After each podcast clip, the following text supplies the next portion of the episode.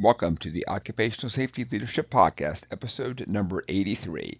In today's episode, we're going to talk about controlling chemical exposures with exhaust ventilation. You can have it uh, as a local exhaust, you can have a point of use exhaust, but we're really going to focus in on um, just how just how the size of the particle also matters with the exhaust ventilation. Uh, and we're going to talk a little bit about fume hoods. So uh, we're going to we're going to kind of switch gears uh, in the podcast and really start to talk a lot about engineering controls and the things that we can do to not torture people to have to wear uh, things like respirators and all that stuff. Let's just dive right in. So when we think about um, controlling chemical exposures, the lungs have massive surface area. So with the massive surface area, it's generally accepted um, that uh, particles less than 10, 10 um, nanometers are going to be respirable. And at about 4 um, nanometers, about 50% of the particles can be deposited into the lungs. And the rest just never settle out and then they're um, exhaled and all that stuff then. And then it's uh, into the gas exchange system. So it's very easy uh, for this thing uh, to go through the lungs to then cross the um, blood barrier. And then of course now it's, it's traveled throughout the body. And at times it can be deposited in areas of the brain and, and other areas. And uh, it can also be caught in the liver and the kidneys and all that stuff. And they do a great job of filtering things out. Uh, so, so we want to do everything we can to keep these out of the bloodstream. Well, out of, out of the lungs, and of course, out of the lungs, then it's out of the bloodstream, and then it never enters the bloodstream. Uh, so it's a lot safer and healthier for humans.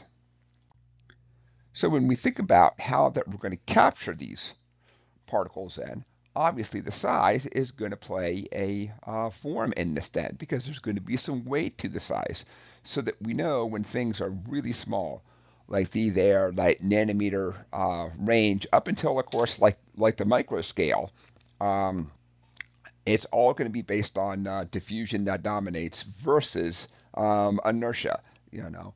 Uh, it does a really good job of capturing uh, everything. Once it starts to get to the micro scale and it's a little bit farther away from the um, exhaust, you have a, a lot less um, efficiency. But the smaller it, it is, um, and of course, smaller is typically a lighter type molecule. It's really going to be caught really good by exhaust um, ventilation then. So, and this is when we're kind of thinking about how we're just using something right out in the open. Um, this still doesn't mean that what we're doing out in the open is safe, but we know that we're capturing more of the particles. Let's look at if we take the same operation and maybe put it inside of a fume hood then.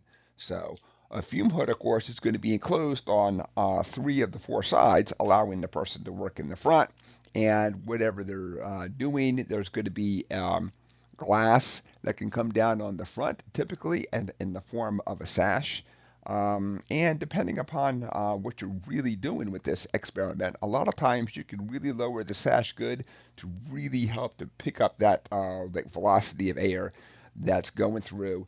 Does a very good job of making sure that these uh, not only don't come in contact with humans, but but they're not even released out into the out into the workforce.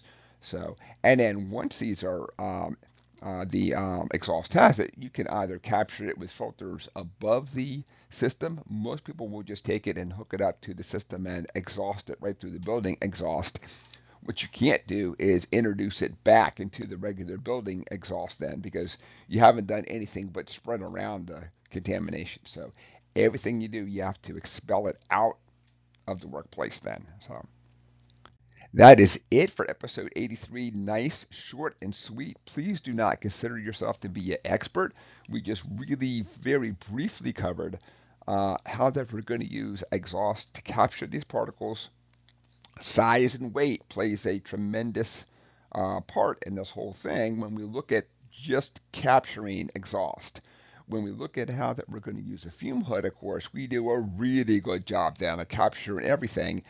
Um, but that also doesn't mean that the human doesn't use sloppy handling with um, with the uh, the material, with gloves, and all the rest. Then those will be for future episodes. We just want to talk today about how do we keep it out of the, out of the workplace and out of the lungs If it's not in the lungs, it can't cross the blood blood brain barrier and all the other uh, places in our body. So that is it for, for episode number 83. Thank you for joining me today. My name is Dr. David Ayers, and have a safe day.